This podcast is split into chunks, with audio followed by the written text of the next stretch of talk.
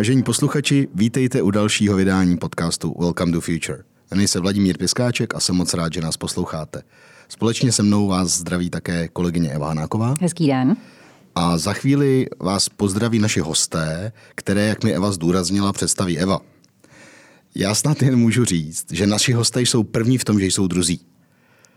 Jako první dvojice jsou u nás již po druhé a my doufáme, že za nějaký čas budou první v tom, že jsou třetí a tak dál.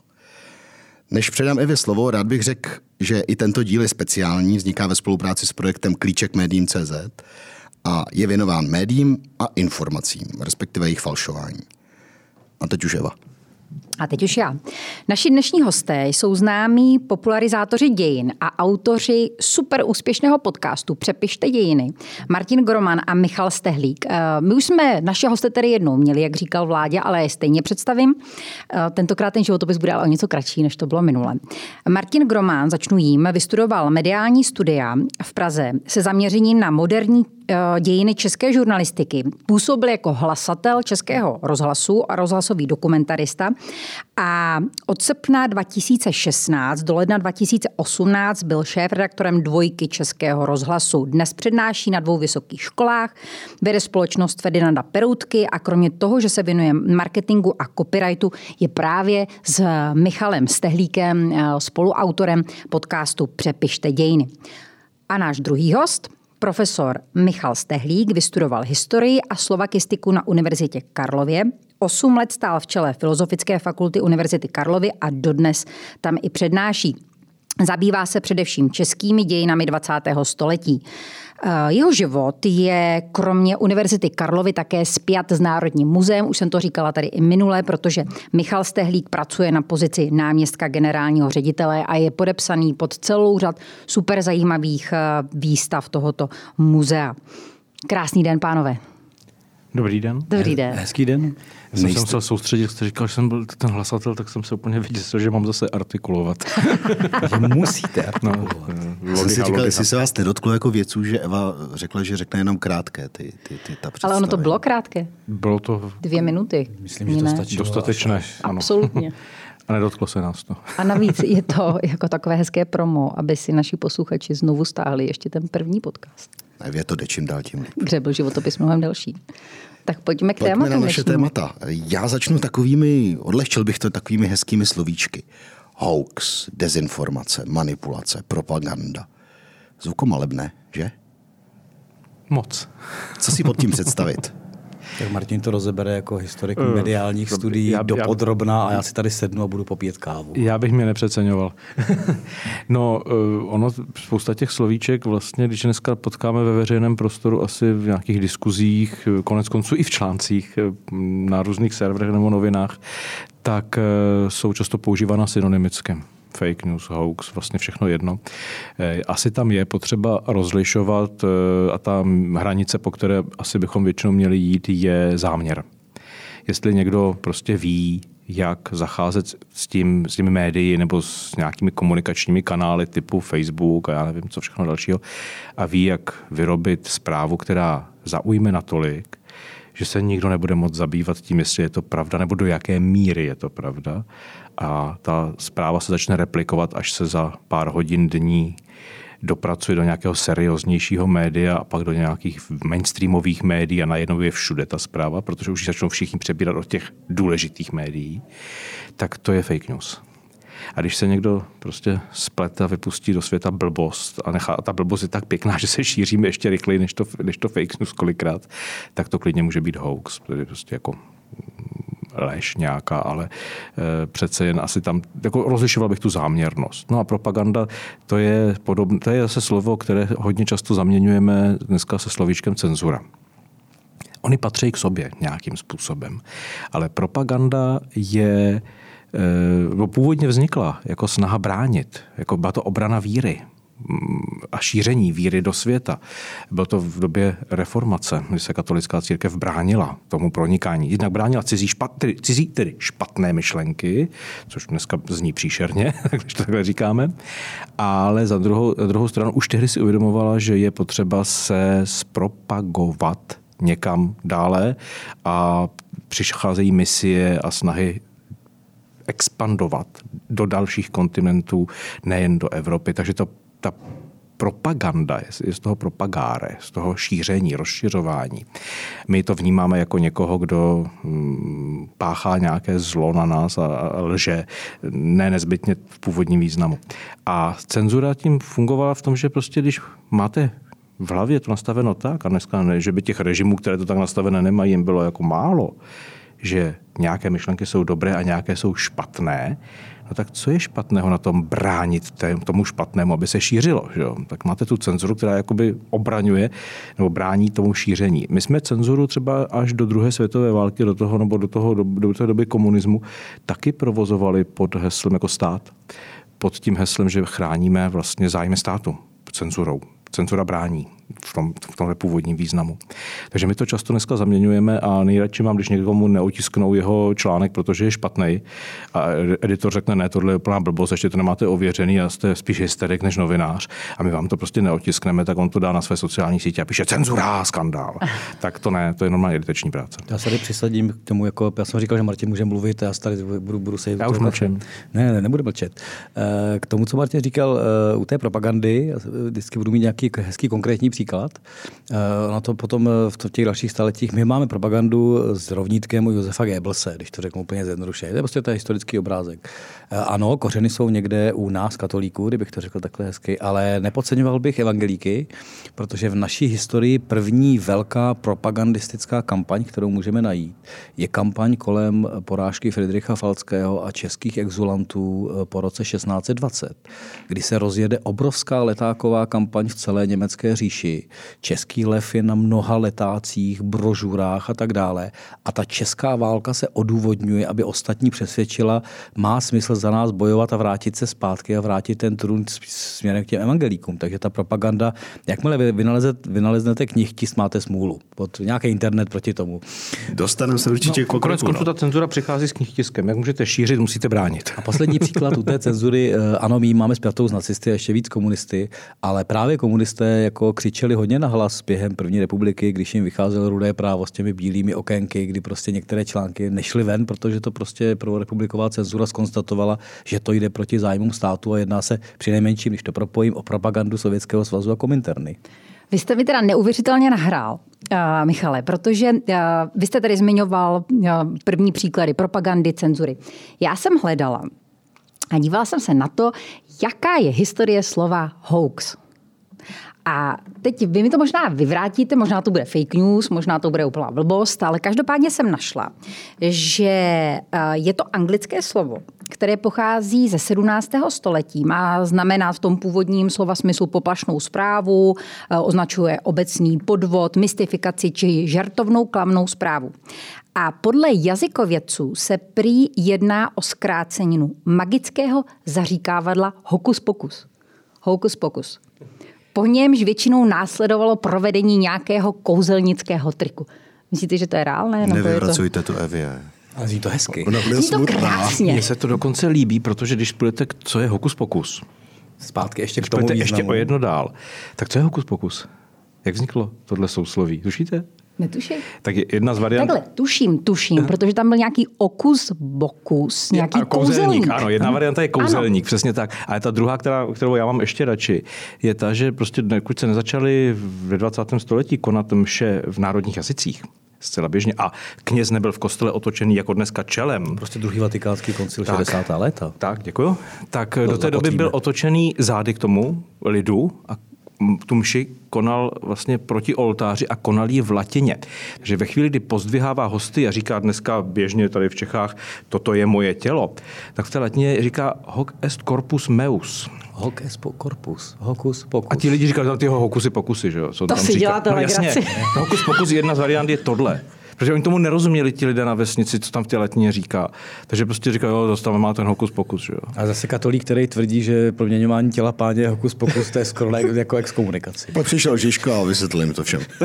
no to zase dost starozákonní, ten to vnímal ten to, to, to, takže, takže, to by mi to by se mi líbilo, kdyby hoax byl vlastně původně z tohoto momentu vlastně vyšel. Tak já, terminologicky byl vtipný. Já taky hodím ještě jednu slovíčko, pak už se dostaneme k vážným tématům, který zase baví hrozně mě, protože vlastně schrnuje všechno to, o čem se tady bavíme, do takový jako lapidární jedné věci.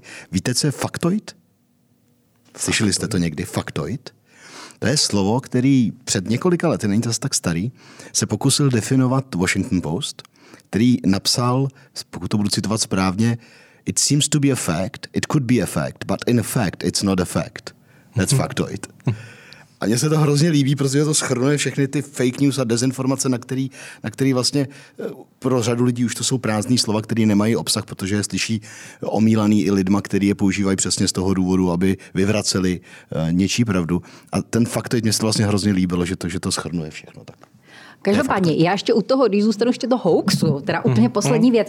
Uh, pane profesore, kdy bylo poprvé použito slovo hoax tak já jsem rád, že konečně můžu být někdy vyzkoušen a nevědět. Ale vy to víte. Nevím, určitě. Nechám se podat. No Karel Čapek. A, to, to, to, to, dokonce to, to, to nebylo poprvé použitý, ale to vyskytuje se u nás už ve 30. letech jako u Čapka třeba. No to myslím, jako jestli to bylo použité poprvé v Česku. Já nevím, kdy to bylo ve Asi světě. se to nedá úplně jako, jako říct natvrdo mm-hmm. takhle, ale jeden Čapek už ho má. Už, už u Čapka v roce 35 ve válce z Moky, když používá anglického novináře, tak používá samozřejmě mm. termíny známé v anglosaském světě a hoax v tom románu je jako slovo, je tam zmíněný. Asi by se našlo někde v novinách, možná i dříve, hmm.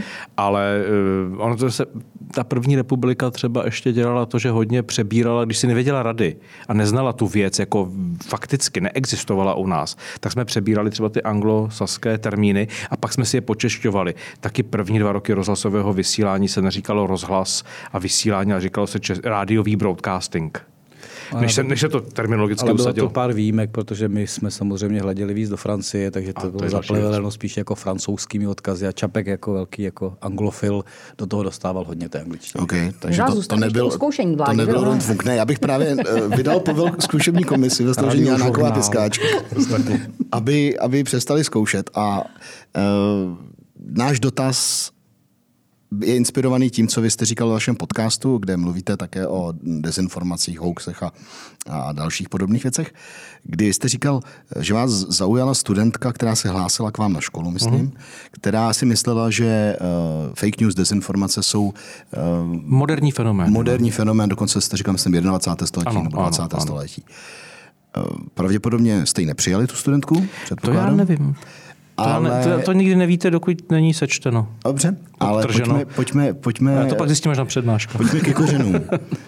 Co je podle vašeho názoru první významná, zachycená, dokumentovatelná dezinformace, aby jsme ukázali, eh, že to není problém 20. nebo 21. století? Tak kdybychom šli po dezinformacích a doložitelných dezinformacích a fake news, tak já eh, teď nechci citovat přesnou událost a Martin to vrátí do 19. století, ale já si uh-huh. myslím, že pokud potřebovali chetité porazit egyptiany nebo egyptiané chetity, případně římané vpadnout do Kartága, tak fake news ve smyslu propagandy, ve smyslu falešných informací, manipulace nepřítelem, já myslím, že musíme jít dokonce před Krista, protože to, to, to jsme si u toho našeho dílu jasně řekli, a kde v těch dějinách to fake news není. Naopak, ono je všude, jenom jde o to, jaké máte prostředky k dispozici. To, kde my se tomu věnujeme, je vlastně nějaká mediální až masmediální scéna, kde už se pohybujeme třeba v 19. století, ale jsem si úplně jistý, že v rámci klamání nepřítele se můžeme pohybovat klidně ve starověku, ale tam vám to neocituju jako přesně. Hmm to je jedna věc. Jakmile se budeme bavit o válečné propagandě, kontrapropagandě, tak prostě, jak, co lidé vedou války, tak vždycky v tu chvíli tam nastupují prostě dezinformace, záměrné klamání. Je tam, je tam ten záměr. Ten je jasný. V politice konec konců, taky asi od, od pravěku, nebo od starověku minimálně. Ale e, jako když se podíváte do studií a publikací, které vyšly o fake news a jejich historii třeba i v zahraničí, tak všichni se vztahují právě k tomu 19. století, protože e, to splňuje eh, několik předpokladů, které se tam už potkávají. To je masovost toho tisku, protože najednou máte prostě levné noviny, které vydáváte ve velikých nákladech, což umožňuje rotačka, protože knih tisk odchází do dějin a rotačka umožní prostě velké a levný, velk, velkoobjemový a levný tisk. No a další věc, která je podstatná, sice máte jako tuny novin, ale taky to musí někdo číst a eh, prostě masa čtenářstva už existuje, že se zvýší gramotnost. Jo, takže najednou máte velké publikum. Jinak, když vezmete noviny i ve středověku nebo po, po, po, po vynálezu knihtisku, tak samozřejmě, že jako falešné nebo jako zavádějící bulvární zprávy tam jsou od začátku, protože už tehdy věděli, že jako sice můžete vydat eh, článek nějakého zajímavého intelektuála z univerzity, ale prostě eh, narození trojhlavého telete někde v Bavorsku nebo rozčtvrcená selka vám to prostě prodá líp. Takže tyhle věci se tam jako běžně objevovaly. Asi tak jako v Blesku se každé léto objeví učitelka sežraná na jadranu žralokem. Prostě to jsou tyhle typy zpráv. Ale jinak ta základní informace nebo ta základní jako případ, kterému se všichni odkazují, je takzvaný Great Moon Hoax, z roku 1835, což je americký eh, deník The Sun, který otiskl sérii článků, asi šesti, pokud si dobře pamatuju, které líčili život na měsíci. Ale cože jako líčili. Oni to hlavně jako kreslili, takže tam byly ti měsíčňané z křídly, jak tam poletují a jak tam žijou na tom měsíci. A to vyvolalo obrovský zájem o ten The Sun, který, kterému vzrostl náklad, takže ta ekonomická motivace toho hoaxu mm, byla poměrně zjevná a ne, nebyl bych jako naivní v tom, že bych si chtěl myslet, že dneska to je jinak, když šíříte fake news nebo hoaxy a publikum na to skáče, tak samozřejmě je to proto, aby to se tak dělo a vy si zvyšujete čtenost a zisk a tak dále. Ale tam bylo zajímavé, že ten autor se po pěti letech poté přiznal, mm, asi, už toho měl dost, a přihlásil se jiný autor, který ho napadl s tím, že jako vy jste mi to ukrad, ten nápad je můj a vy jste to jenom jako využil, zneužil, ještě jste na tom vydělal. A ten zne, znectěný autor byl Edgar Allan Poe, který se k tomu hlásil, že přece nápad na to, jak žijí lidé na měsíci a jak se s tím dá pracovat, měl původně on. Takže to bylo celkem zábavné. A jsme někdy a to je pár let po Napoleonovi, to tak. ještě nebereme tak, že jsme v mass médiích na tož nějakým broadcastingu. A tak konec konců, konec konců jsme u té politiky, když zmíníte Napoleona, tak ten jako eminentně sledoval média, co o něm píší. Já do dneška mám rád, že to neumím citovat z hlavy jako celé, ale existuje taková série titulků, když Napoleon uprchne z Elby a vrátí se do Francie a dotáhne až do toho stodenního Ten krásný příběh novinových titulků. Jo, jako. Jak ty francouzské noviny, první titulek je Netvor uprchl, pak to pokračuje takovou metodou, jako Bonaparte se vylodil v Itálii, Napoleon táhne Francii.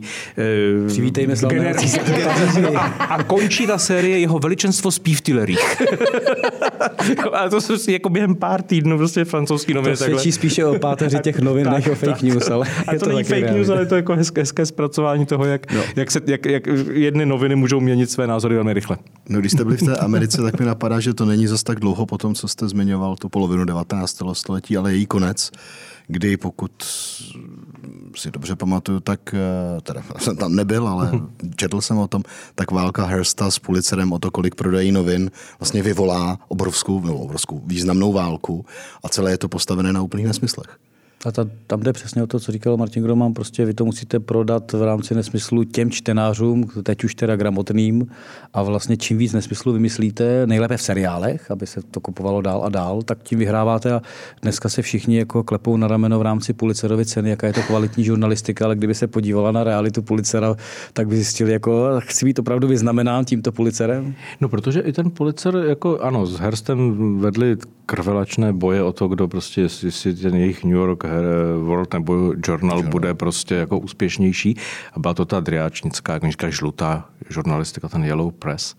Ale ono to bylo populární obrovské. Tam šlo o, to, o ty obrovské zisky z inzerce a z toho, z toho nákladu. A tam je jedna věc, on si ten, zatímco Hearst, kterého dneska můžeme tak jako zdánlivě vidět obraz v tom občanu Kaneovi, takový ten tvrdý chlapík. Jediný Hearst, který ho známe, fotbalista z roku 66 z Anglie, buďte v klidu. Já, já jsem to naprosto Jak mluvíte o fotbale, tak já jsem úplně v klidu. Je to rozdělený. Tak eh, ten eh, policer si vlastně uvědomil jednu věc, i ty bulvární noviny musí dělat profesionál. A vlastně ta, ty peníze, které pak investoval do vzdělávání těch novinářů, mířily přesně tímhle směrem na počátku. Musí to být profesionální práce. Do, rok, do toho 20. století nemáte žádné vzdělání novinářů. Jako je to celé jenom prostě biznis, který, který jede úplně na tvrdých podmínkách. A v té, mluvíme o Americe tedy. A ten policer si tohle uvědomí, že je potřeba profesionalizovat ten stav. Takže ta cena se odkazuje k tomuto momentu ne k tomu, co psal v těch novinách, nebo co psali jeho novináři v těch novinách. Tam jenom, proč jsem si to vlastně vybral, je důvod, že ani významný vydavatel v historii, ani v současnosti, hmm. podle mého názoru, ne, ještě nezaručuje to, že eh, by lidé neměli nějak jako filtrovat to, co, to, co se dozvídají. Tam je nádherný citát, já ho tady ocituji, kdy vlastně ta španělsko-americká válka vyvolaná těmi mm. médii do, jisté, do, do značné míry a údajným potopením jedné, Zůstaňte válku, jedné, dodám. jedné velké lodi, tak eh, ten reportér z té Kuby, kde se to má mhm. všechno dít, eh, volá, no, telegrafuje a, a říká mu Everything is quiet, there is no trouble, there will be no war, I wish to return. A Hearst mu na to jenom odpovídá, please remain, you furnish the pictures, I'll furnish the war. a, a to je jako nádherný, nádherný, pro mě nádherný příklad, jak, jak prostě vyrobit tu dezinformaci, že oni to opravdu vyrobili, ta loď údajně vybuchla po nějakém zásahu torpédem nebo čím. No ale on hlavně, on hlavně pracoval potom třeba v těch novinách s velikostmi písma. To je jako známý příběh toho, právě toho, téhle války, kdy on tak dlouho psal do těch novin titulky Válka na Kubě velkýma. A proti velký ještě nebyla vyhlášena, že malým. On to je, ta, tato logika tam to byla. funguje pořád, teda mluvíte pořád to jako 19. Ano, století. pořád jsme v 19. století. Tím ukazujeme, že ano, těch 200 let zase není tolik. Když zůstaneme ještě u té historie, tak já jsem zkoušela zase hledat. Když jsme se bavili tady o dezinformacích, eh, Michal Stehlík zmiňoval, že bychom se měli vrátit do doby chetitů, to znamená... Klidně, Římanů. Uh, v podstatě kamkoliv. Kamkoliv, přesně tak. Já jsem si zase našla, že jeden z prvních důvěryhodných záznamů o využití dezinformací pochází z antického eh, Říma. Z doby před začátkem občanské války mezi Oktaviánem a Markem Antoniem. Eh, a, a eh, ti dva proti sobě údajně vedli informační válku, protože tam šlo vlastně o získání eh, moci nad eh, Římem. A Octavianus eh, využil vlastně Antoniova vztahu s Kleopatrou, Kleopatrou přesně tak, a obvinil ho, že se podává barbar, barbarské kultuře, že, že zrazuje republiku, že holduje alkoholu, že zanechal údajně nějakou závěť, kde všechno odkazuje právě Kleopatře. No a ve finále vyhrál. Jo. A teď... Tak kromě té závěti a toho té zralí Říma mezi alkoholem a Kleopatrou měli pravdu. Nej, protože základ té dobré fake news je přinejmenším polopravda. Musíte mít něco, čeho se jako všichni chytí, že to vědí a pak na to nabalíte ještě něco, co, co jako očerníte. A tady šlo vlastně, ještě ve vtipu, nech, nejsem odborník antické dějiny, ale tohle mě zrovna baví. Tam šlo vlastně o Cezarovo dědictví v konečném důsledku. Ještě to byl Antonius jako hlavní přítel, Octavianus jako eh, adoptivní syn. No ale vtip je v tom, že oni ho obviní z té Kleopatry ve chvíli, kdy Cezar na tom byl úplně stejně, ale to se zapomene. Cezar vlastně, tomu by, by šlo vytknout úplně to tež. A Octavianus prostě má to dědictví Cezara, ale vlastně to tež to dělal Cezar, nalepí na to Antony, ale negativně. Je to dobrá kombinace, on teda neprohraje kvůli fake news, to je spíš to, že část, výrazná část Říma se vlastně přikloní na Octavianovu stranu a Antonius skončí někde na Blízkém východě a bojuje prostě spíše z té, z té východní části. Ale přesně ano, antika, funguje to úplně stejně a, a hlavně Řím už byl poměrně sofistikovaný z hlediska informací, které tam běhají. Já si myslím, že sám Cezar využíval těch zpráv docela slušně v rámci toho toho, kudy šel k moci. Jak to tamhle probíhalo? Protože jsme se říkali s Vláďou, že tak eh, v době antického Říma, to znamená spíš to bylo jako nějakými proslovy. No, proslovy, nebo... proslovy na kapitolu. Vy jste v podstatě jako... Taky ti, nepracujete, nepracujete s milionovými národy. To jsou prostě stovky a tisíce lidí maximálně. A vy na kapitolu prostě pošlete pár lidí, kterým je ještě věřeno jako senátory a řeknou pár proslovů, opakují to třeba denně. To je důležité.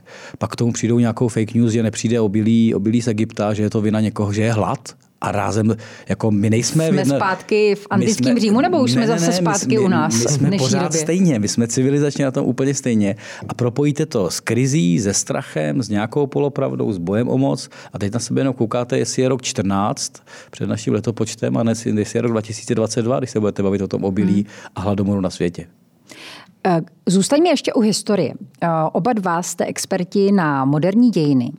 Eh, když vezmeme 19. a 20. století, my jsme tady zmínili pár příkladů eh, známých eh, fake news nebo dezinformací nebo hoaxů, chcete-li. Co byste vypíchli vy dva z té doby 19. a 20. století a něco, co můžeme mít třeba ještě v hlavě z, z hodin dějepisu. Já možná řeknu pár příkladů toho 20. Martin mě případně doplní. To 19. tady už hodně padlo. Ono je zase docela dobře vidět, že ty velké historické fake news jsou hodně spojeny s tím, kdy se láme svět nebo láme doba nebo něco je zásadního a je to globální. Takže logicky ty, ta, ta velká fake news světová nebo jak to můžeme nazvat, jsou spjatá prostě ať už s nacistickou nebo komunistickou diktaturou. A tam si můžeme vybírat opravdu jako z bomboniéry, jak by řekl Forrest Gump, nikdy nevíš, co vytáhneš. Jako fake news eh, za nacismu, což je zase možná i u nás zakotveno hezky, jsou z velké části docela zajímavě spjaty třeba s Reinhardem Heydrichem. To byl mistr eh, zákulisí a on vyrobí falešné zprávy o tom, že SA chtějí zničit Hitlera a prostě nastane noc dlouhých nožů. To byla primární fake news v tom, že má, má nastat vlastně jako puč. Nic takového neexistovalo. Obleče vojáky do polských uniform v Glivicích 1. září 39 a vyvolá kázus belí prostě druhá světová válka. Útok na vysílačku, to je také děláno s Diensten jako z pozadí. A to jsou vlastně fake news a válečné manipulace se vším všudy. No a pak eh, naše oblíbená fake news od samého počátku, tam se mění znamenka každých 10 let, je Katyň. Prostě objevíte katyňské hroby a jedni tvrdí ku podivu pravdu, ale jsou to nacisté, že to udělal Stalin. A Stalin tvrdí, že to udělali nacisté. A takhle jedete celé 20. století. A to jsou jenom tři takové ťuknutí, které možná v paměti máme. Rozhodně začátek druhé války nebo katinský masakr. No a komunisté sami ty, ty jeli fake news jako v rámci propagandy průběžně. A tak on se s tím vždycky pracuje po nějakém politickém významu, podle nějaké potřeby. Teď jsme byli v posledních dnech svědky připomínání 80 let e, různých událostí hmm. z roku 42. Nejnověji to byly lidice. A na sociálních sítích od současných politiků jsme mohli číst, kromě bytí se v prsa, že už se to nikdy nesmí opakovat. Pozdravujeme na Ukrajinu. A e, takové ty věty, jako má to největší tragédie druhé světové války. No, lidice se stanou v květnu 42, jasně světu se zatají dech, protože to je obrovské memento. Pojmenovávají se vesnice, havíři v Anglii sbírají peníze na nové lidice, všechno pravda nikdo to nespochybňuje. No ale v březnu 43 se objeví Katyň a máte tady 20 tisíc zabitých polských důstojníků. A nemluvíme o spoustě i u nás vypálených a zničených měst a obcí v roce 45 kdy se prostě jako a 44, kdy ty armády couvají a nechávají na, na východě, ale i na západě za sebou vypálené vesnice. Jako ten kontext najednou, na jako samozřejmě, když jdete s věncem klást někam pětu dělat nějakou, tak jako chápu, že to na vás sedne a vypustíte takovouhle věc z pusy. Ale jako ty lidice byly tragédie, nikdo to nepopírá, bylo to velké, ale v optice té druhé světové války přišly další a další tragédie a světu se tajil dech průběžně. Jo, jako ten moment, jako nezůstalo to až do konce války stejné. Proměňovalo se to i za té války, ten pocit. No, jestli chcete nějaké komunistické fake news, tak to, to prostě... to jako jede od amerického brouka mandelinky bramborové. To myslím, že v hlavě taky máme. A to vlastně je fake news jako biologické zbraně. Všichni půjdeme na to pole sbírat, abychom na tom poli vlastně válčili. To je ta válečná retorika. Možná připomeňte pro posluchače, kteří už to no prostě na začátku 50. let se prostě zjevila ve veřejném prostoru kampaň, že Mandelika Bramborová ničí naši úrodu brambor, proto jsme na tom tak špatně. Jako vítr ze západu zanesl jsem jako z letadel vysypávají. A to ze západu, to je pravda. A ze západu fouká vítr a z těch letadel jsou vysazovány mandelinky, které mají zlikvidovat tu úrodu, což uh, Ondřej Sekora kreslí to šlo mandelinky. Dětí, přesně tak to byla děti prostě kampaň. měli kampaň, slabikářová Když téměř. si dáte na YouTube Mandelinka Bramborová komunisti, tak vám vypadne nezbytně to video, který tam je, tuším ještě stále, což je ta oficiálně jako video do kin, nebo to, ten filmíček 10-15 minutový do kin, ve kterém se ukazuje, jak ta mandelinka nám zničí tu úrodu a jak se jí brání, jak ji máme sbírat a tak dále. Ale to bylo pro kina, takže pro dospělé, kteří šli večer na film, tak předtím dostali prostě školení o mandelince. Ale pro děti se prostě nakreslil Ondřej Sekora, jak Ferda Mravenec jako bojuje s mandelinkou. Prostě. A fungovalo to? Prostě jednoznačně. To bylo, až po děti to šlo. A vlastně eh, zpátky se toto vrátím. Oni skrze jako to sbírání brouka řekli, to je naše jako eh, válečná zóna, to je náš zákop, kde teď bojujeme proti těm jako západním imperialistům. A bylo to fake news úplně se vším Ale třeba ve, stejn, ve stejné době v těch 50. letech prostě ten svět žije celkově v očekávání třetí světové války a jaderného konfliktu. Takže i v Americe máte, neříkám, že jsou to fake news, tohle byla fake news vyloženě, ta mandelinka, ale v Americe máte velmi podobně vypadající filmy, které se také promítají v kinech, kde třeba se e, řeší e, duck and cover, což je takový ten jako schovej se, a, jako, jak mi slyší houkačku, tak skoč ke zdi na rohu ulice a, a, a zbal se. Jako to, to jako, a zase ukazují to, když jdete do kina, jak se máte rychle schovat kam, když jdete do práce, když jste ve škole. Jo, to video je vlastně velmi instruktážní, jako, jako občanská obrana. To proti... Už jste na hranici té propagandy tak, vlastně. Už, už jste na hranici propagandy, protože vlastně ukazujete, jo, jdou po nás. Jako ten, bude útok, připravte se na něj a nic.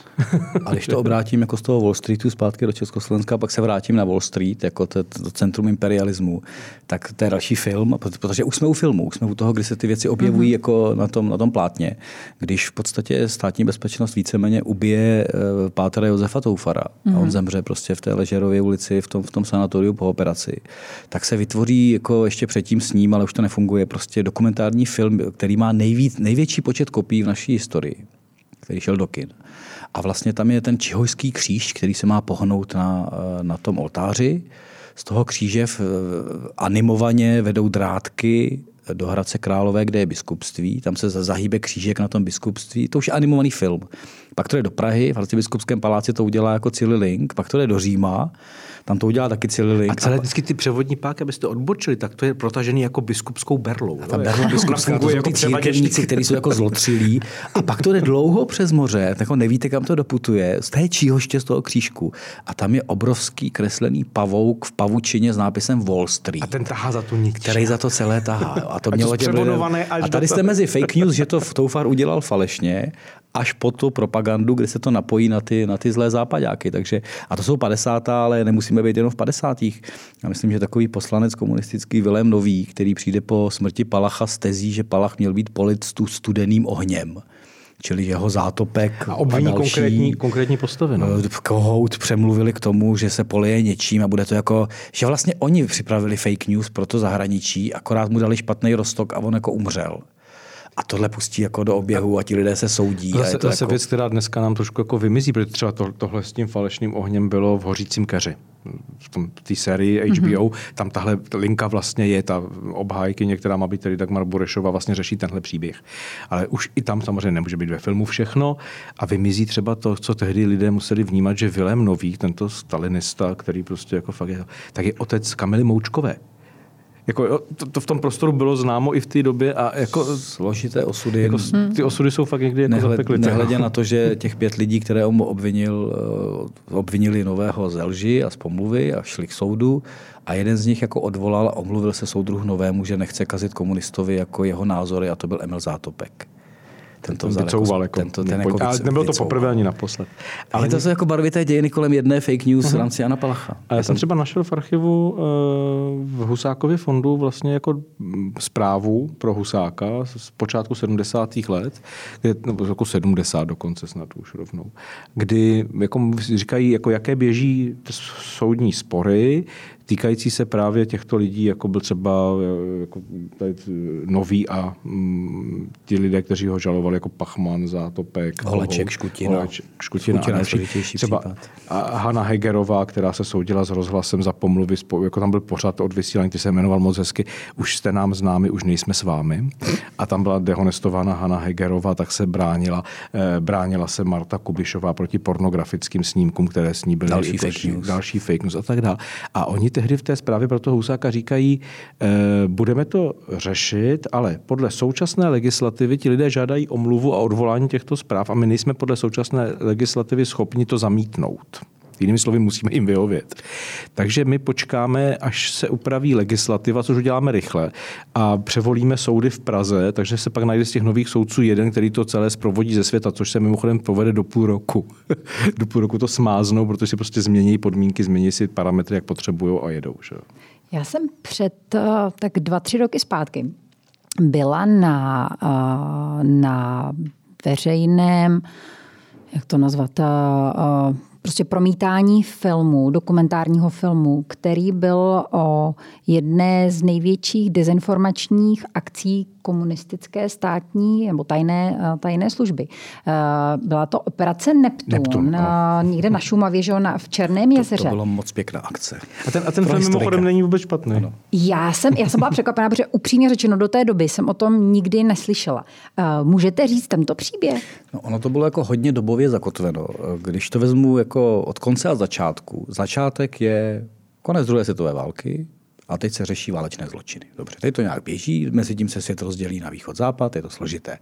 A v 65. 20 let poté mají být promlčeny ty zločiny v rámci války a teď se řeší vlastně, aby se otevřely ještě některé případy, jak to udělat, jak prodloužit lhůtu na promlčení. Nechám úplně stranou, že československý stát omilostnil lec, které gestapáky a poslali na západ jako rozvědčíky. Jo, to je jiný příběh. Ale vlastně Československo přijde ve spolupráci s Sovětským svazem s tím, že jakoby falešně najdou na Šumavě v Černém jezeře prostě bedny, inspirují se dokonce už případem nalezených beden jinde, kde s chodou okolností budou prostě materiály, které budou dokladovat tu protektorátní či jako činnost za třetí říše, aby se ještě mohly otevřít některé případy. Jenomže ty bedny tam jako mezi tím jako uloží lidé jako Ladislav Bitman a další STBáci a mají tam materiály dodané z ruských archivů, respektive to, co sovětská rudá armáda ukořistila a nemůžou říct Sověti, tak a my tady máme další zločince, protože to by jako v studené válce nefungovalo. A když se náhodou najdou bedny a Československo řekne, máme další válečné zločince, tak se to rozjede se vším všude. Čili je to vlastně výroba akorát tam byly drobné chybičky. Já bych nepřeceňoval právě jako bravuru těch estebáků, jako byl Bitman, kteří to způsobili a vymysleli. Eh, oni vlastně poměrně dlouho čekali, než Sověti se uvolili a poslali ty materiály nějaké, takže jako materiály přišly a pak to bouchli do beden, schovali teda do jezera, vytáhli, udělali nepročetli. K tomu, nepročetli, udělali tiskovku a na okraji těch materiálů byly ku podivu poznámky v azbuce, což se jako v Praze za třetí říše asi stane málo kdy. Ale jako. soudruzi udělali někdy chybu, protože v některých těch bednách byly úplně i prázdný papíry, pokud si dobře vzpomínám jo, jo, z toho prostě dokumentu. Binec, no. No. Jako. Ale Štrougal k tomu měl pěknou tiskovku, jako no, ministr to zase k tomu, jak se Štrougal tvářil jako ten pragmatik, který o ničem neví, tak tomu měl tiskovku a zjevně byl informován, že jde prostě o primární dezinformaci, která jde do světa. Ale mělo to velký zájem světových médií. To je přesně vidět, tak že se našlo něco to já jsem k tomu chtěl poznamenat, že jeden typ fake news nebo dezinformací Dobře, Mandelinka je to ovlivňování nějak jako názoru toho národu třeba, nebo jako postoje toho národu. Ale vlastně ten z mého pohledu možná nebezpečnější typ je tohle, co, co mělo, vy jste řekli, tu historii předtím, ale ta historie potom, eh, jak jste říkal, on, o to byl zájem docela, ono to ovlivnilo dost věcí. Otevřelo to některé kauzy. Otevřelo to některé kauzy a vlastně byla to úspěšná dezinformace tímhle tím způsobem. Úspěšná i tím, že část lidí se dostala dosti do hledáčku, objevila se jména, ta jména se prostě začala vyšetřovat i v tom západním Německu, což s tím západním Německo mělo trošku problém, protože tam žilo spousta lidí, kteří se nevyšetřovali a pak k tomu přišlo třeba v 70. letech. Takže ano, bylo, bylo to no, ale až jenom, jenom do té chvíle, než Bitman uteče. Protože on emigruje v 68. Otázka, můžeme tady, jako byl to rozvědčík a byl na tom západě už v 50. letech. Rozvědčíci, co utíkají, jsou vždycky. Mně se vždycky líbí, že nějaká migrační vlna a nějaký chytrák přijde s tím a řekne, víte, ale v té migrační vlně můžou být taky lidi, kteří to tady s náma nemyslí dobře. No to se takhle dělá od jak živa. Jako když je migrační vlna, jako konec konců kapitán Minařík do té svobodné Evropy taky odchází v roce 68 jako mladý kluk z Brna, který prchá před okupací, že? A už v tom Brně byl známý jako STBák. Takže eh, to Bitman odchází v roce 68 do taky, Spojených států. A odchází do Spojených států a pak tam před kongresem při slyšení to jako pustí tu akci Neptun. Celé to tam jako, takže vlastně nakonec v tom Černém jezeře trošku toho Štrougala skoupe taky, taky jako jo.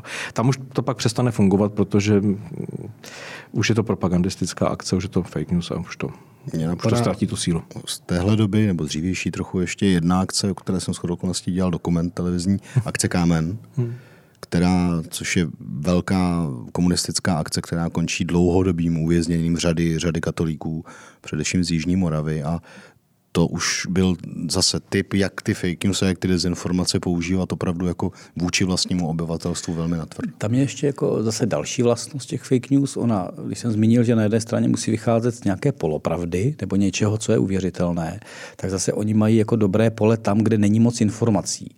A vlastně tady se hraje na, jde o útěky za hranice, jde o jako vlastně schopnost nebo možnost emigrovat nebo jít do exilu. A tady ta nejistota, jak se za tu hranici dostat, vlastně umožňuje umožnila státní bezpečnosti a bezpečnostním orgánům vytvářet něco jako volavčí síť ve smyslu, jako tady je ten dobrý přechod za hranice, tak přejděte, řekněte nám těm americkým vojákům a dalším, proč jste přešli a pak zjistíte, že jste ještě hranici nepřešli a sedí tam STBáci a pošlou vás zpátky do vězení. Ale vychází to z té nejistoty, že už byly mnohdy prostě nejisté ty přechody, které předtím jako byly v rámci známých. A najednou se objevila cesta, která se zdála být bezpečná a oni vlákávali ty lidi, aby zároveň získávali informace, protože zase potřebovali jenom někoho. Nešlo o to, když prostý řemeslník odejde za hranice, tak je to jiné, než když odchází velkopodnikatel, který ještě... Nebo katolická inteligence. A jako katolická inteligence, která navíc v tom výslechu řekne své kontakty a vlastně se rozšíří ta síť eh, toho vyšetřování, takže to je další případ. A vlastně na tom je vidět hezky ještě jeden moment, který bychom asi našli určitě třeba v Babicích, který by mohl mluvit spíš profesor Stehlík. Eh, tam je, kromě té pravdy, toho zrnka pravdy, je tam to očekávání. Chtění. Já to chci takhle, aby to tak bylo. Já chci, aby to byla pravda. Konec konců dneska u spoustu čtenářů, konspiračních webů a tak dále můžeme to shrnout do věty. To je úžasné, oni píšou to, co já si myslím. A tohle se dělo i v těch 50. letech, konec konců kdykoliv. Je to jako, nějaké vycházení vstříc. Já chci, aby, aby prostě mm, komunismus skončil do švestek, tak budu prostě věřit tomu, že už, už každou chvíli se to zhroutí a pak budu sedět na tom kufru 40 let a čekat. Že? A tohle se mimo jiné jako zkusí a vlastně to funguje dodnes, třeba na moje rodiče, upřímně když, když přepnu na jinou část historie, ale vlastně v podobném trendu, ti lidé prostě mají naplněné ucho něčím, co jim přijde jako hrozné. Když se, když se spustí prostě kampaň proti undergroundu v rámci charty a v rámci vlastně let 75 až 77, no tak to není tak, že ti lidé jsou proti režimu. Oni jsou to chuligáni a narkomani jsou mimo to sociální prostředí. Takže vlastně ti obyčejní prostí lidé, co stávají prostě v pět, aby v šest šli do práce, mají své děti ve školkách, školách a žijí své životy mezi ROH a dovolenou, tak tady mají nějaký vlasáček, který si ještě kdo, kdo si, kde si píchají prostě něco dožil. Major, myslím, že všichni viděli v Major dílu Zeman, Major Zeman, Major Zeman boží. Ale ono to funguje do těch hlav, že takhle si představujeme ten okraj společnosti a nechceme tam pouštět ty děti. Já to říkám v tom vtipu, že část těch lidí z Androše, té další generace, říkala, no, a tehdy byl ten dokument, přesně fake news, dokument Atentát na kulturu, kde se splácají všechny teze od Milana Knížáka po underground a pustí se to do televize. Vidíte, to, taky fake news. to jsou ty hrozní a ještě tam špatně citují. A část těch Androšů nových říká, no, a můj tatínek major Československé lidové armády mě posadil v 15 před televizor a řekl, podívej se, jak je to hrozný. A já jsem se na to podíval a řekl jsem, chci být jako oni. tak ono to občas, jako, ale pro tu mladou generaci možná, ale pro tu generaci, říká mých rodičů, kterým bylo tehdy jako 35 a 30, to bylo, to je opravdu ten okraj a spodina společnosti a to, že významná část z nich jako dobře měla nějakou zkušenost s drogami a rozhodně to nebyl většinový charakter. Ale vytvoří se ten obraz, který máte už předem, že to je to je to stranu a to v, té, to v těch fake news funguje. Ale Utvrďte se ve svém názoru. A ještě tam je jeden prvek a to je ten, že se to neposunulo. Že prostě po, Václav Havel po roce 90 svlíknul ten svetr, který mu vytýkali babičky v 89. Říkali, no prezident ve svetru, hm, hm, hm, nebyl na to zvyklý, pak si vzal sako, no to je ale slušný člověk a už to jede, že jo. A na, najednou se překlopí do, to, do toho jako kritizovaného, neznámého pro většinu té společnosti v člověka, kterého respektují, berou a můžou být k němu nějak kritičtí, ale za to jako první leta má téměř diktátorská. Že jo?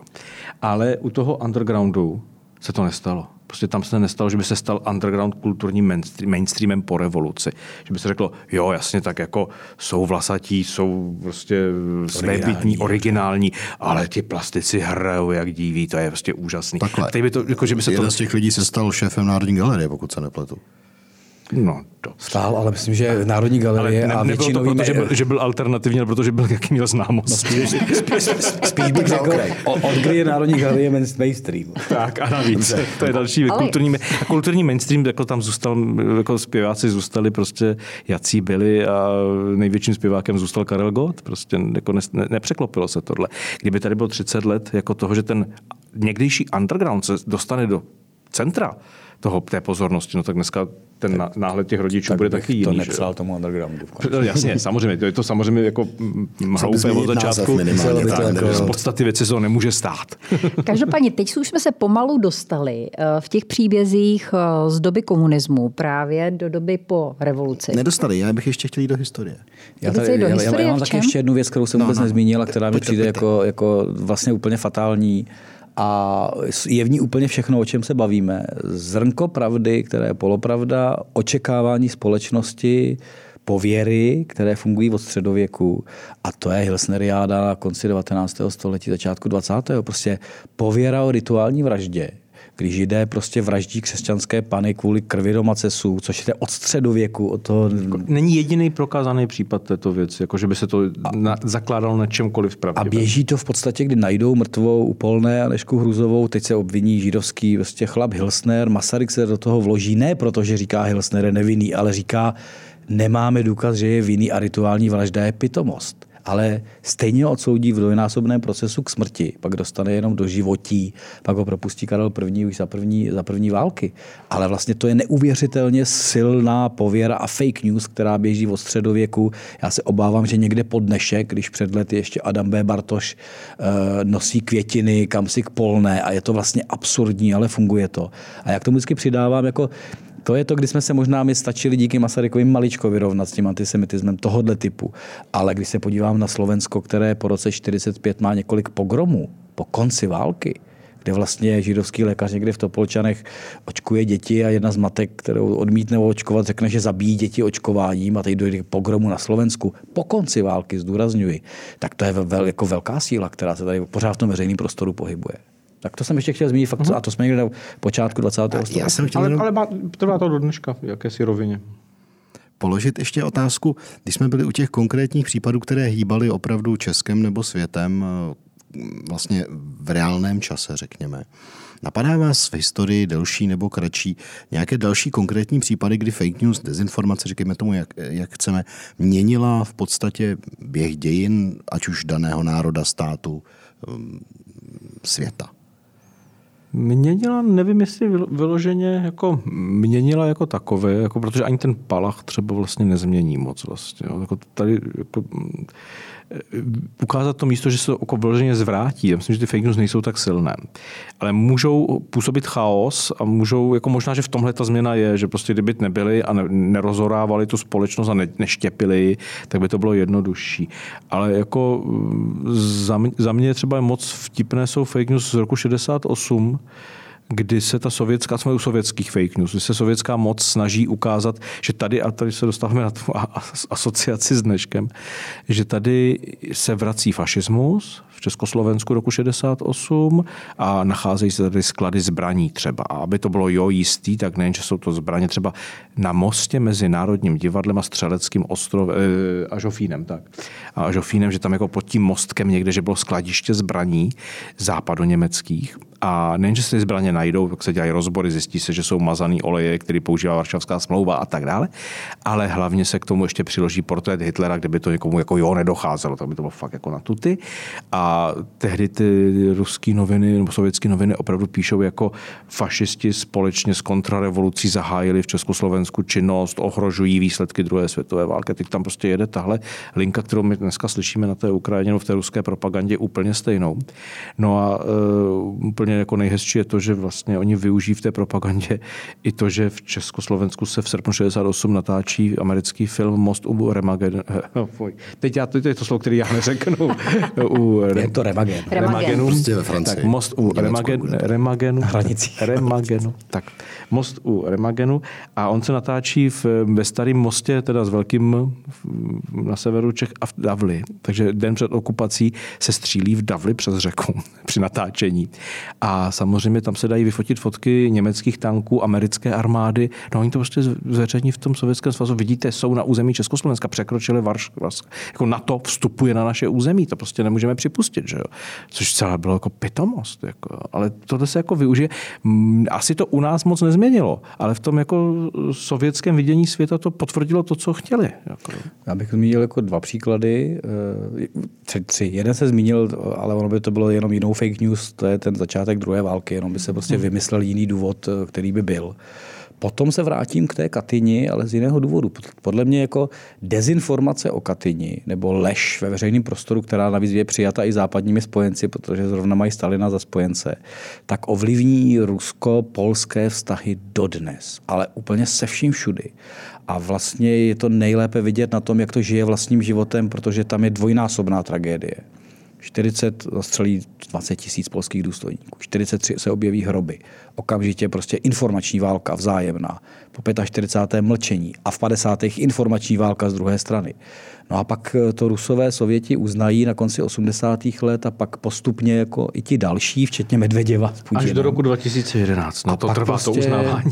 Nevím, jestli to není rok 10, ale tady jsem si 10, 11, tam se, jako jedno je Duma, jedno je Medvěděv. No ale každopádně v, v jistém roce, tuším 2010, 10, spadne no. letadlo s polským prezidentem, který letí do Katyně a spadne nad tím Smolenskem a rozjede se další fáze dezinformací ve smyslu Rusové to udělali, Rusové to neudělali, výbuch na palubě letadla. Vznikne film v roce 2016, který pracuje s teorií výbuchu eh, vlastně v tom letadle. A zase ono to vlastně eh, poštívá, bych řekl blbě, ty, ty rusko-polské vztahy ve smyslu vždycky jsme byli vlastně od věcí nepřátelé a naše elita umírá v Katinském lese i po dalších 70 letech. A konec toho filmu je neuvěřitelně bizarní kde je vlastně... taková hezká snová scéna a když jsme o tom mluvili v jednom našem díle, tak pak mi psal posluchač, že si ten film pustil a že teda moc pěkně děkuje za tenhle ten nápad, jako tohle mu dostat do hlavy.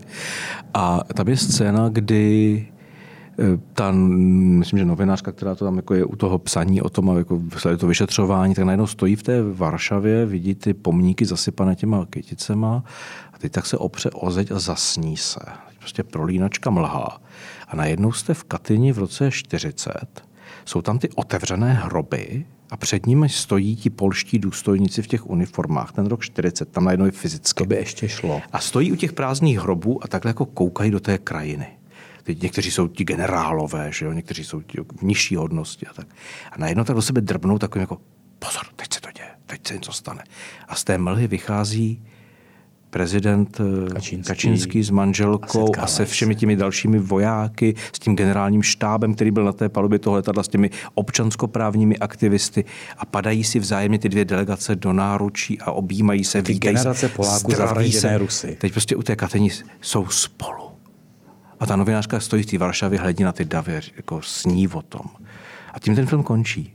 Nepřesvědčil jste mě, abych si to stáhnul. To asi ne, ale zase... Asi to nebyl ani můj závěr, ale jestli chcete jako... Kolik polských jestli, občanů se ale kdyby, ale kdyby vám někdo náhodou tvrdil, že dneska v Evropě nikdo nepáchá propagandu, tak tenhle film je hezká ukázka státní propagandy. A z jiné strany.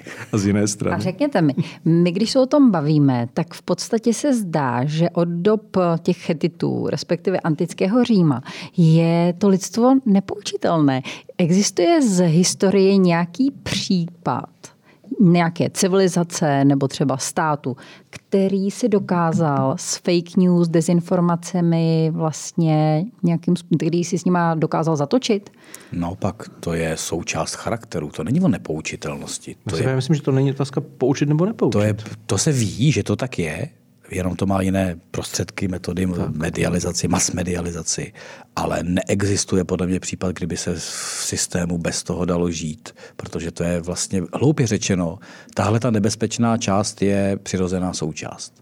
Ale spíše otázka, Kam jak, to půjde? Jak, no, půjde to, abych vám řekl, ale nechci citovat Egona Bondyho, celý svět se řítí do ďáblovy tři tečky.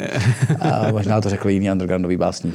Eh, ale každopádně je to součást, a tam jde opravdu o to, jako jak a zda jsme schopni najít nějakou hranici, a to už je spíš někde mezi politikou, legislativou a já nevím vlastně čím, eh, se něčemu podobnému bránit. Ono zpátky, já bych vlastně použil to, co říkal Martin Groma na začátku. Najednou tady máte masmediální prostředky, jiné než Gutenberg. A najednou tady máte... I jiné než rotačka. a jiné než rotačka. A najednou tady máte gramotnost, ale gramotnost nikoliv uh, odlišit informace, ale gramotnost je přečíst a utvrdit se v nich. A vlastně jediná cesta je, aby ta gramotnost přestoupila z prosté četby do přemýšlení. A to je vlastně nemožné. Víte, třeba jako... Otázka... Vy jste skeptik. Jsem, já jsem skeptik. Já myslím, že to je na místě. Ale ono, jako otázka, jak to regulovat, jak to řídit, jak, to, jak s tím pracovat. Samozřejmě, můžeme tady říkat, že jedno je věc e, mediální gramotnosti, kritického myšlení a tak dále. Kolik lidí v té společnosti to bude mít a bude schopnost tím zacházet. V tomhle bych byl fakt skeptický, ale to ještě neznamená, že to nemáme dělat. Jako jo, prostě snažit se třeba jako mladou generaci vzdělávat, jak fungují média, jak se k ním stavět, co jsou média vůbec. To má samozřejmě svůj význam pro demokratickou společnost a má to být. Ale nepřeceňoval bych toto, že prostě tady máme páku, za kterou zatáhneme, tak se něco vypne. Třeba lidé přestanou věřit fake news. Nesmysl. Ale co je jako zásadní, je to, že eh, není jako síla podle mě a nemůže být, která by vypnula lidskou touhu po vzrušení, po skandálu, po něčem, co potvrzuje mé mínění a tak dále. A když vidím dál krajnější, protože těch krajních věcí máme spoustu a neustále překračujeme nějakou hranici. A když, jako vidím, prostě- bizarnosti když vlastně. prostě vidím jako vládu, která v dobré víře pravděpodobně vytvoří post zmocněnce pro boj s dezinformacemi, který chudák jako v poslední měsíce dává akorát rozhovory o tom, jak nemá lidi a peníze, což je strašně jako pěkný, že takhle, ale jako To je taková hezká ukázka, Nic jiného kde Jako, jo? jako ne, není funkce, která by tohle vypla. Jako, a zase, když budete chtít cenzurně tomu bránit, tak jako první republika se taky cenzurně v rámci svých možností, a ty technologické možnosti neznamená, že byly horší, byly dobové, jako jsou naše dobové, tak se jako snažila bránit tomu, aby nacistická propaganda pronikala do Československa. Víte, jak to dělali?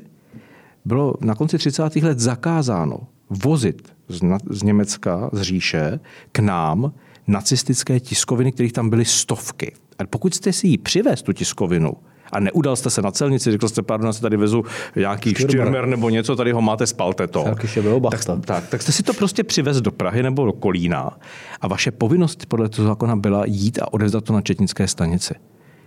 Vidíte, jak je to bezzubé? A teď si vypněte Jako- ten server v rámci toho Teď všeho. jako, řeknete, tak, si, tak vypneme server. No, tak oni se přešupačují na jiný servery, zakážeme lidem, aby to mohli číst. Nehledě Jako- na to, že v dějinách je nejhorší věc eh, obecně. Ve chvíli, kdy se nám rozjedou podobné věci, že každá akce má o to ostřejší reakci. Ve chvíli hmm. prostě nějakého jenom úkroku. Vy vezměte si téma to vypnutí části serveru v rámci válečné situace něčeho. Eh, Všechno, vš- všechno to je to samé jako debata o volebních právech. Eh, Všechno má tu zpětnou vazbu a zpětný ráz. Ve smyslu, jako udělejte nějaký krok, který okamžitě dostanete za uši, že je cenzurní. A vlastně to jenom zaktivizuje ty, kteří vlastně doposud třeba neměli tu podporu, ale vytvoří téma nesvobody.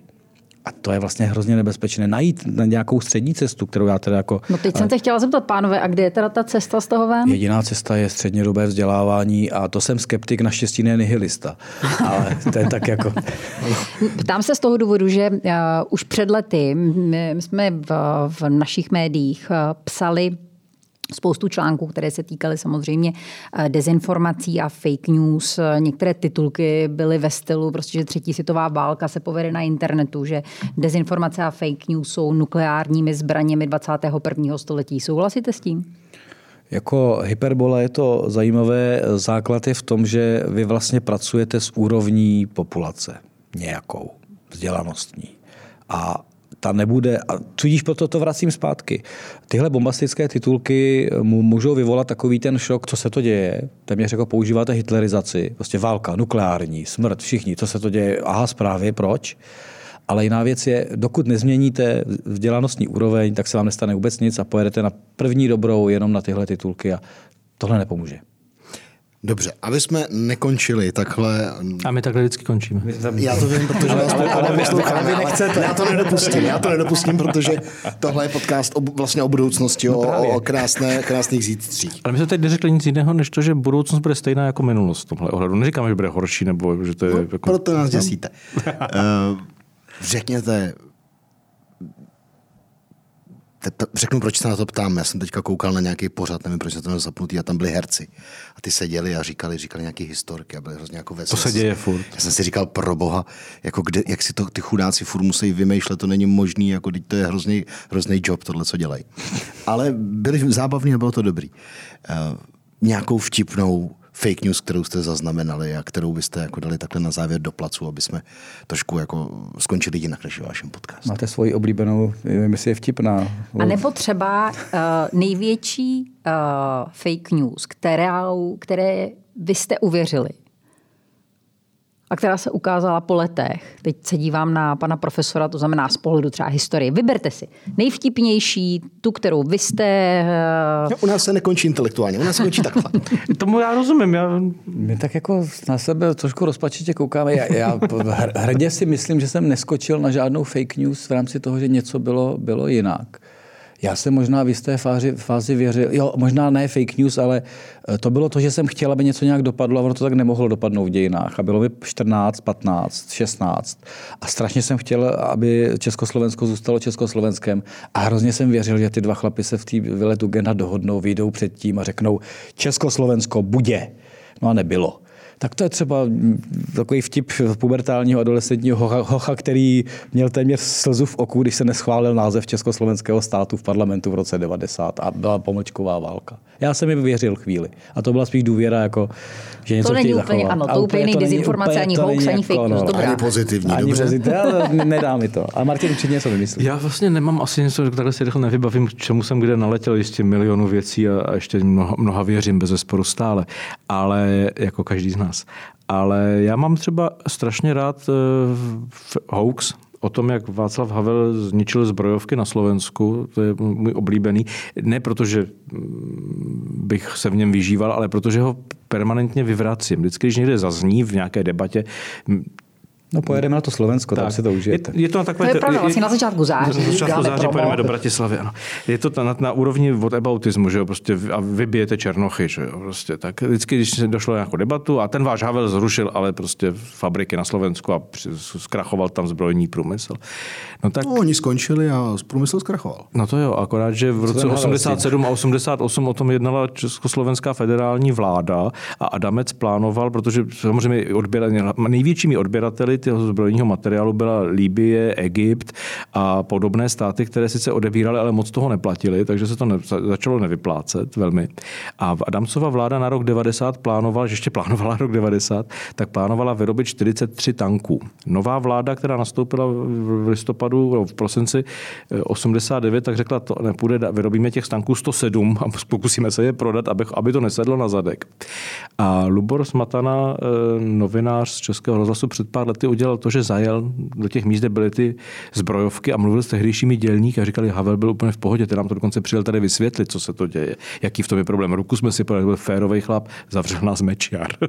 jako, ten příběh je trošku, trošku jiný a hlavně, hlavně jako Havel jako prezident nemohl zavírat fabriky, že jo?